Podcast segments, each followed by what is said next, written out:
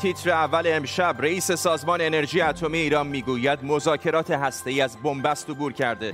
سخنگوی وزارت خارجه اما گفته شرط بازگشت ایران به تعهدات برجام رفع کامل تحریم های آمریکاست.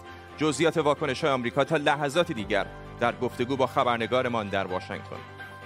سخنرانی های نوروزی رهبر جمهوری اسلامی زیر ذره کدام واژه ها ترجیبند سخنان خامنه ای و کدام ها کمتر استفاده می شوند و ده سالگی گنبد آهنین. چطور یک سامانه دفاعی بخش بزرگی از امنیت اسرائیل را تأمین کرده؟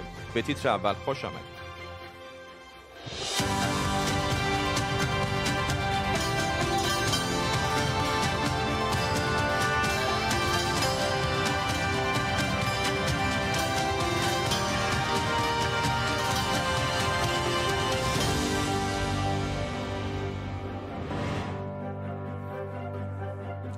سلام و وقت بخیر. علی اکبر صالحی رئیس سازمان انرژی اتمی در کلاب هاست گفته به نظر می‌رسه مذاکرات هسته‌ای از بنبست عبور کرده و طرفین بحث این که چه کسی باید قدم اول رو برداره پشت سر گذاشتن. صالحی همطور گفته که مذاکرات مربوط به احیای توافق هسته‌ای وارد مراحل فنی شده. قرار سهشنبه 17 فروردین نشستی در مورد لغو تحریم‌ها و اجرای تعهدات برجامی در وین اتریش برگزار بشه. مقامات آمریکایی هم در این نشست حضور دارند. همزمان رابرت مالی نماینده ویژه آمریکا در امور ایران گفته ایالات متحده می‌دونه که برای بازگشت ایران به تعهداتش باید تحریم های غیر منطبق با برجام رو برداره. در طول برنامه به کمک تیمی از کارشناسان و خبرنگاران این خبر و خبرهای دیگر رو دنبال می‌کنیم. پیش از همه بریم به واشنگتن دی سی همکارم آرش علایی از نزدیک کنگره با ماست. آرش از واکنش آمریکایی بگو. بله صحبت های رابرت مالی نماینده ویژه وزارت امور خارجه آمریکا در امور ایران. با شبکه پی بی اس بوده اون چیزی که بخشیش رو شما بهش اشاره کردی. و اینکه به خبرنگار پی بی اس گفته که ایالات متحده اطلاع داره از اینکه یک سری از تحریم هایی که منطبق با برجام نیست رو باید برداره. ما اینو می‌ذاریم در کنار بقیه توییت هایی که بقیه مقامات امریکایی کردن. تو این 24 ساعت گذشته های رابرت مالی راجع به زندانی سیام زندانیان دو تابعیتی مثل سیامک نمازی صحبت کرده رئیسش انتونی بلینکن راجع صحبت کرده سناتور جمهوری خواه کریس کونز که از اون به عنوان وزیر امور خارجه سایه دولت بایدن نام می‌برن. راجع به این صحبت کرده. صحبت های دیگه که شما راجع اشاره کردی علی اکبر صالحی که گفته به نظر میاد که این مذاکراتی که داره به صورت غیر مستقیم به صورت مجازی بین ایرانی ها آمریکایی ها و اروپایی ها صورت می‌گیره. پیشرفت درش حاصل شده و از اون طرف هم نمایندگان جمهوری مثل سناتور جیم اینهاف از ایالت اوکلاهوما که از متحدین سرسخت آقای ترامپ هم به حساب می اومد. مخالف سرسخت برجام بود. در یک مقاله در وبسایت خودش نوشته آقای جیم هین هاف که دولت بایدن به صورت شخصی به طور شخصی به ایشون قول داده که هیچ وقت وارد برجام نخواهد شد. اما اون چیزی که ایشون الان می‌بینه این است که دولت بایدن می‌خواد به قرارداد برجامی که به قول جیمین هاف قرارداد کاملا مضر هست برای ایالات متحده. بازگرده به دولت, به دولت بایدن پیغام داده آقای جیمین هاف و گفته که اگر بخواد دوباره به برجام بازگرده کنگره اون رو مثل سال 2015 رد خواهد کرد و از دولت بایدن خواسته برای اینکه بخواد به یک توافق با جمهوری اسلامی برسه که مسائل مثل موشک های بالستیک و مسائل حقوق بشری رو هم شامل میشه. باید بیاد و با کنگره آمریکا کار کنه. آرش علایی در واشنگتن دی سی ممنونم از تو. مهران براتی کارشناس روابط بین المللی هم از برلین آلمان به ما پیوسته. آقای براتی به نظر میاد که چالش های وجود داره اما دست کم در سطح دولت ها هم دولت ایران هم دولت ایالات متحده از آنچه که میگن به نظر میاد که مشتاق هستن که به شکلی بازگردن به این توافق. بله همینطور هست ولی تنها اشتیاق در این هست که آمریکا و در مرحله اول جمهوری اسلامی پذیرفته است که تحریما فقط گام به گام می‌توانند برداشته شوند.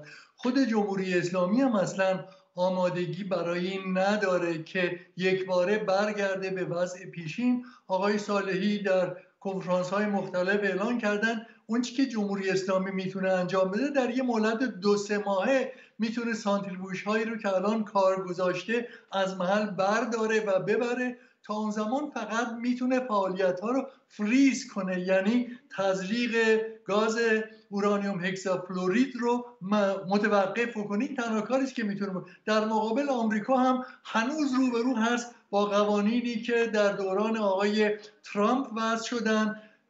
این شرط هنوز هست.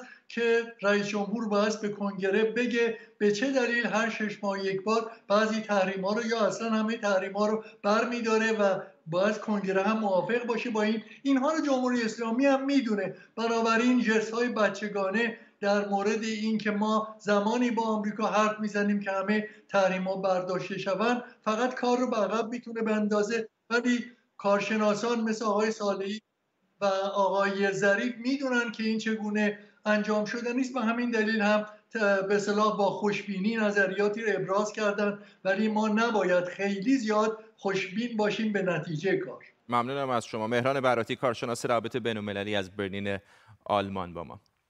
اولین برنامه زیر ذربین سال نو رو به سخنرانی های نوروزی علی خامنه ای اختصاص دادیم. آیا میشه با رسم نمودار سخنرانی های نوروزی خامنه ای از آنچه در سر رهبر جمهوری اسلامی میگذره آگاه شد؟ امشب در زیر ذربین نمودار کلیدواژه هایی که در پیام های نوروزی ترجیبند سخنان او هستند رو زیر ذربین می‌بریم.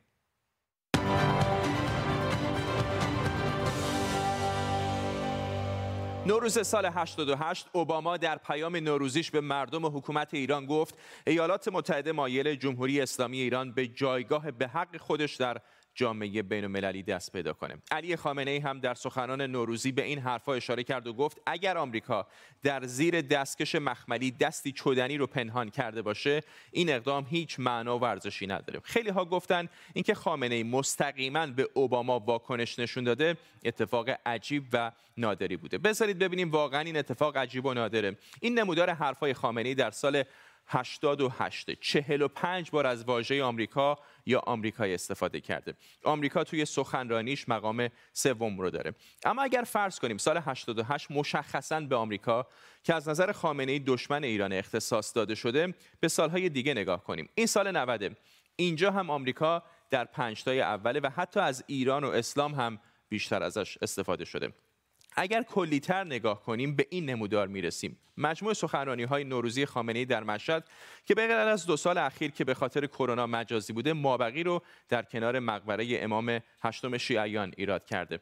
از سال 88 تا سال 1400 این ده واژه اوله آمریکا هشتم و دشمن نهم. آمریکا 324 بار و دشمن 269 بار. به نظر میاد که خطاب قرار دادن آمریکا نه تنها اتفاق عجیبی نیست بلکه جمهوری اسلامی همیشه خودش رو در برابر آمریکا یا همون دشمن تعریف می‌کنه.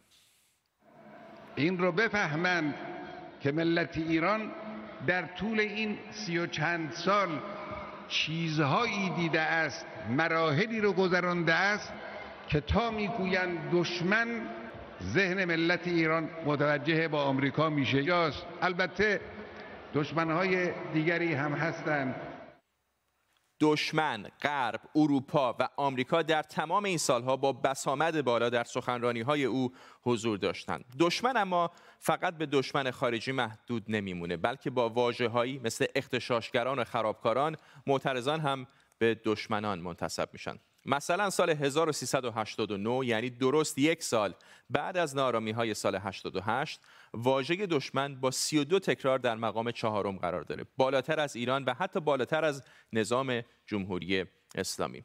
اما بذارید ببینیم کدام واژه ها در سخنرانی های آقای خامنه ای کمتر از بقیه استفاده شدن. واژه های دیگری هم هستن البته که کم استفاده شدن اما شاید اینها با یک استثنا مهمترین واژه هایی که از اونها کمتر استفاده شده. فقر. کارگر گرانی و حتی نوروز. استثنا که گفتم همین واژه نوروزه خط آبی یا همون واژه نوروز بجز سال 94 که همینجا می‌بینید آمده بالا 20 بار تکرار شده. خیلی کم و بین صفر تا پنج بار بوده در سالهای دیگه در سخنرانی های علی خامنی اما چرا یهو سال 94 نوروز زیاد شده؟ رسم و سنت باستانی و پادشاهی امروز بعد از گذشته سالها و قرنها در نوروز وجود ندارد. در ایام نوروز و تحویل سال نو شلوغترین و پر ازدهامترین مراکز در کشور پهناور ما عبارت است از بارگاه های مقدس ائمه و امامزادگان سلام الله علیهم. علی خامنه ای در همین ابتدای سخنرانیش تلاش می‌کنه که بگه نوروز نوروز باستانی نیست رفتی به پادشاهان نداره بلکه یک نوروز ایرانی اسلامیه. اما چرا؟ سال 94 نوروز با ایام فاطمیه یکی شده بود و خامنه ای این رو گفت. لذا امسال که ایام نوروز مصادف است با شهادت بانوی بزرگ جهان اسلام حضرت فاطمه زهرا سلام الله علیها یقینا مراسم نوروز نباید هیچ گونه منافاتی با تکریم و احترام به نام اون بزرگوار و یاد اون بزرگوار داشته باشد. اما غیر از نوروز چه واجه های دیگری کمتر استفاده شدن گرانی، قیمت، فقر، کارگر و فساد در مقایسه با دیگر واجه ها بسیار کمتر استفاده شدند. در طول 13 سال سخنرانی های نوروزی خامنه ای واژه فقر فقط هفت بار، کارگر فقط نه بار و گرانی فقط دو بار از زبان او بیرون آمده و این واژه ها در قعر جدول سخنرانی های رهبر جمهوری اسلامی قرار دارند. این در حالی که به گفته مجلس جمهوری اسلامی بیش از 33 درصد ایرانیان در فقر مطلق به سر می‌برند. خیلی ها سخنرانی های نوروزی علی خامنه ای رو راهبردی و تعیین تکلیفی برای سال آینده ایران می‌دونن این هم نمودار سال 1400 یعنی همین امساله. در سیتای اول خبری از واکسن نیست. واکسن فقط دو بار تکرار شده. اگر به واژه ها و بسامدشون نگاه کنید میشه که مثلا آمریکا و دشمن کمابیش جاشون رو توی جدول حفظ کردن و البته با توجه به انتخابات پیش رو واژه انتخابات هم به فهرست برگشته. از بررسی نمودارهای پیشین و امسال میشه دید نمودار امسال هم تفاوت چندانی با سخنرانی های پیشین خامنه ای نداره.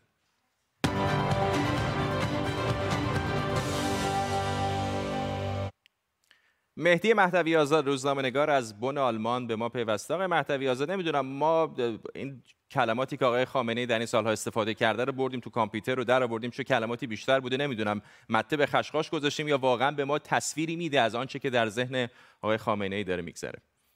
خب من نمی‌دونم شما حتما می‌دونستید البته شکست نفسی می‌کنید کاری که کردید یکی از مهمترین معروفترین و کلاسیک ترین روش های تحلیل رسانه در دنیاست. بهش میگن کانتنت انالیزیس تحلیل محتوا. در واقع یه روشیه برای تبدیل شاخص های کم کیفی به کمی یعنی که گفتمان یک نفر رو شما بتونید در قالب اعداد با کلمات ویژه با با در واقع کلید واژه ها تعریف بکنید. یه روش بسیار کلاسیک خیلی جالب بود. حالا من از زاویه نگاه خودم بخوام به داستان نگاه کنم. آقای خامنه ای سطح مفاهیم لغتیش در واقع در سه سطح قابل بررسی است. اول یه سری کلمات مخصوص خودش داره. یعنی موقعی که میگه نظام اسلامی معنیش یعنی من.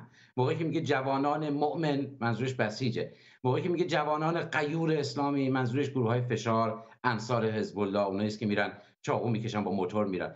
موقعی که دولت جوان انقلابی منظورش که سپاه بیاد دولت رو بگیره. میگه بصیرت داشته باشید. هر وقت اینو گفت من منظورش اینه که احمقا چرا نمی‌فهمید؟ چرا حرف منو گوش نمی‌کنید؟ چرا مقابل من وایسادید؟ یا میگه ملت اجازه نخواهد داد یعنی من اجازه نمیدم. این سطح اولی که ایشون سری کلمات برای خودش تعریف کرده. سطح دوم همون واژه بسیار کلیدی است در گفتمان آقای خامنه‌ای به نام دشمن که شما هم بهش پیوستید. بهش پرداخت سوم فروردین سال پیش اگر یادتون باشه آقای خامنه‌ای گفت ما شاید دشمنی که داریم هم دشمن جنی و هم دشمن انسی یعنی به اجنه هم معتقده. و سطح سوم حجم misinformation و disinformation است که ایشون میگه. تو همین سخنرانی ایشون اومد گفتش که همه کشورهای دنیا فضای مجازیشون رو مدیریت می‌کنن اما ما ول کردیم. ایران یکی از بسته ترین کشورهای دنیا از نظر فضای مجازی است. یکی از مسدود ترین کشورهای دنیا است. هیچ وبسایتی تقریبا باز نیست. شبکه‌های مجازی تقریبا جز اینستاگرام همش بسته است. با این حال باز ایشون می‌گوید ما رها کردیم. این یه سطح جدیدی از روانشناسی و زبانشناسی کمتر بهش پرداخته شده. ممنونم از شما. مهدی مهدوی آزاد روزنامه‌نگار آزاد از بن آلمان با ما. ناتو درباره مانورهای نظامی روسیه در مناطق جنوب شرقی این کشور در مرز با اوکراین اظهار نگرانی کرده. از طرف دیگه روسیه در مورد هر گونه کمک احتمالی ناتو به اوکراین هشدار داده و گفته جنگ در منطقه دانباس از طرف اوکراین می‌تونه به نابودی اوکراین منجر بشه. بایدن هم گفته از اوکراین حمایت بیدریق می‌کنه. همکارم مصدق پارسا از مسکو با ماست. مصدق تنش در اوکراین چیز تازه ای نیست. همین چند سال پیش بود که منطقه کریمه هم ملحق کرد روسیه به خاک خودش. چه بوده واکنش روسیه بیش از آن چیزی که در این ابتدای گزارش بهش اشاره کردیم؟ در چند روز گذشته که مسئله دانباس و اوکراین داغ شده و تنش ها یک بار دیگه بالا گرفته کماکان این تنش ادامه داره و همچنان بیشتر هم شده و روسیه در تازه ترین واکنش به با لحنی تقریبا میشه گفت دیگه خیلی تند گفته که ناتو نباید نیروهای خودش رو به مرزهای نزدیک روسیه بیاره و چون این اتفاقی چنانچه گفتی می‌تونه به نابودی اوکراین منجر بشه. این پیامی بوده که روسیه به غرب داشته و همچنان گفته که در مورد جابجایی نیروهای نظامی روسیه گفته که روسیه آنچنانی که بخواهد و در هر جایی که میلش باشه نیروهای خودش را جابجا می‌کنه. البته گفته که چونین جابجایی از جانب روسیه تعدیدی برای کشورهای دیگه به شمار نمیره. آقای سرگی لاور... آقای سرگی لاوروف وزیر امور خارجه روسیه تاکید کرد که علاقه نداره تا کشورهای ناتو مداخله بکنند و در این زمینه و بحث به یک تنش نظامی کشیده بشه. روسیه به گفته آقای لاوروف علاقمند چون این بحثی نیست. حاضر است که در مورد اوکراین به گفتگو بنشینه اما حاضر نیست که آنچه که کشورهای غربی میگن بپذیره و پیام روسیه پیام گفتگو هست اما پیام پذیرفتن تمام خواسته های کشورهای غربی نیست و اونها نباید با مداخله نظامی در مسئله اوکراین به بیشتر شدن این تنش و حتی به نابودی اوکراین کمک بکنن. مصدق پارسا در مسکو پایتخت روسیه. ممنونم از تو. آنتونی بلینکن وزیر امور خارجه آمریکا اعلام کرده که آمریکا تحریم های دولت ترامپ علیه مقامات دیوان بین المللی کیفری را لغو کرده. این تحریم ها علیه دیوان در دوران ریاست جمهوری ترامپ و به دلیل تحقیقات درباره عملکرد نیروهای نظامی آمریکایی در افغانستان و احتمال ارتکاب جنایت جنگی وضع شده بودند. دیوان بین المللی کیفری همچنین در مورد نقش نیروهای اسرائیلی در ارتکاب جنایت جنگی در سرزمین های فلسطینی هم تحقیق می‌کنه. بلینکن در بیانیه خودش گفته که آمریکا همچنان مخالف های دیوان برای اعمال صلاحیت غذایی بر کشورهای غیر عضو مثل آمریکا و اسرائیل. همکارم اشکان صفایی از اورشلیم با ماست. اشکان آمریکا که تغییر موضع داده به شکلی حالا تحریم ها رو لغو کرده علیرغم مخالفتش با اعمال محدوده غذایی بر کشورهای مثل اسرائیل و آمریکا که در واقع طرف قرارداد نیستن با این دیوان. واکنش در خود اسرائیل چطور بوده؟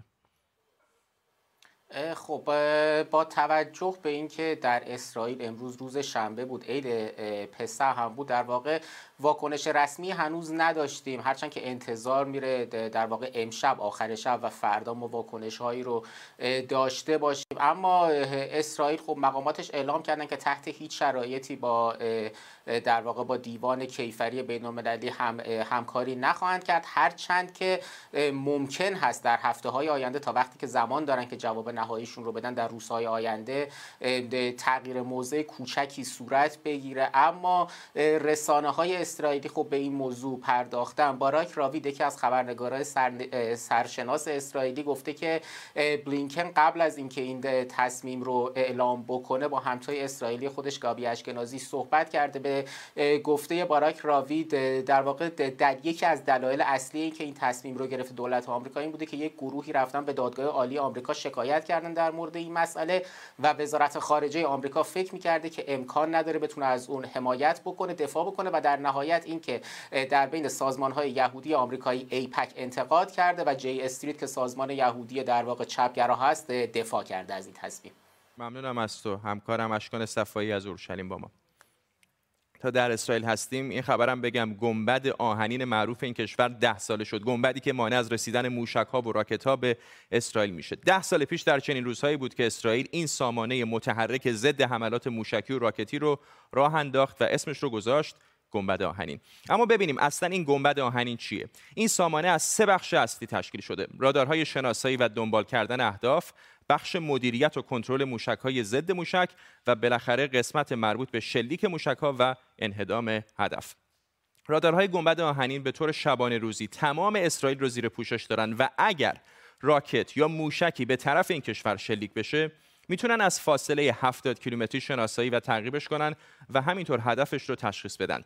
اگر تهدید جدی تلقی بشه و هدف اصابت یک منطقه مسکونی باشه سامان دستور شلیک به سمت راکت ها و موشک ها رو میده. Be controlled by Rafael's C4I systems, combat interceptions, cruise missiles, and tactical ballistic missiles. هزینه این سامانه و همینطور موشکهایی که شلیک می‌کنه بسیار زیاده. اما آمریکا به طور مستقیم بخش مهمی از هزینه های اون رو تامین کرده و از ده سال پیش تا الان حدود 900 میلیون دلار کمک کرده. اسفند 1390 جروسلم پست گزارش منتشر کرد که در اون اومده بود گنبد آهنین 90 درصد راکت ها و موشکهایی که از غزه به طرف مناطق مسکونی اسرائیل شلیک شدن رو شناسایی و نابود کرده. البته از اون طرف شبه نظامیان فلسطینی که با اسرائیل درگیر بودن هم سعی کردند سوراخ‌های این گنبد آهنین رو کشف کنند و در مواردی هم موفق شدند. از جمله چند ماه بعد از عملیاتی شدنش در سیوم مرداد سال 90 با شلیک همزمان هفت موشک یکی از اونها به یک منطقه مسکونی اصابت کرد و یک نفر رو کشت. اما موفقیت تقریبا 90 درصدی گنبد آهنین در این ده سال باعث شده که بعضی از کشورها هم به خرید اون علاقه نشون بدن. از جمله آذربایجان، هند، رومانی و البته آمریکا که خودش در پشتیبانی مالی از اون نقش مهمی داشته. فرزین ندیمی تحلیلگر امور دفاعی امنیتی در مؤسسه واشنگتن از واشنگتن دی سی با ما. آقای ندیمی سیستم های دفاعی در دنیا زیاد هستند. شاید کمتر سیستمی باشه که اینقدر زیر آزمون بوده باشه. بارها شلیک شده موشک های مختلف به سمت اسرائیل و دوست و دشمن اسرائیل به نظر میاد متفق القولن که واقعا این گنبد آهنین مثل یک گنبد از این کشور دفاع کرده.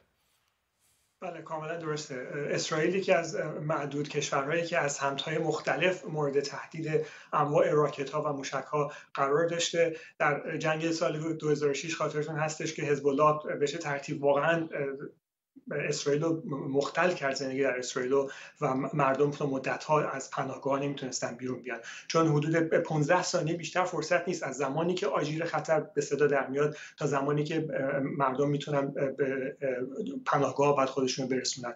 پس به خدمت وارد شدن اومده آهنی در سال 1390 ده سال پیش نه تنها به غیر از مسئله نظامیش مسئله فنی و تاکتیکیش تونست در روحیه مردم اسرائیل هم تاثیر بسیار زیادی بگذاره.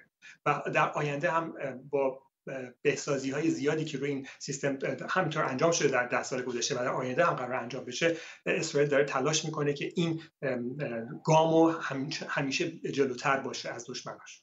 ممنون از شما. فرزین ندیمی تحلیلگر مسائل امنیتی و دفاعی از واشنگتن دی سی. با ما پیش از پایان برنامه تصاویر زنده داریم از مرکز لندن جایی که تظاهراتی موسوم به کیلد بیل یا در واقع طرح یا لایحه رو بکش در حال برگزاری هست. تظاهراتی که می‌بینید در ارتباط با لایحه‌ای هستش که دولت در تلاش هست با تصویب اون شرایط تظاهرات مسالمت آمیز در این کشور رو کمی دشوارتر بکنه. به خاطر شرایط کرونا با انتقادات گسترده‌ای روبرو شده این تصمیم دولت این تظاهراتی که می‌بینید در لندن هست اما این تظاهرات محدود به لندن نیست در بخش‌های مختلف انگلستان و حتی در ولز تظاهرات مشابه امروز در جریان هست در اعتراض به تصمیم دولت برای طرح لایحه‌ای برای محدود کردن شرایط تظاهرات به نظر میاد که ارتباط ماهواره ما هم با مرکز لندن به مشکل خورده. به این ترتیب می‌رسیم به پایان اولین تیتر اول در سال 1400 تا فردا و تیتر اولی دیگر بدرود.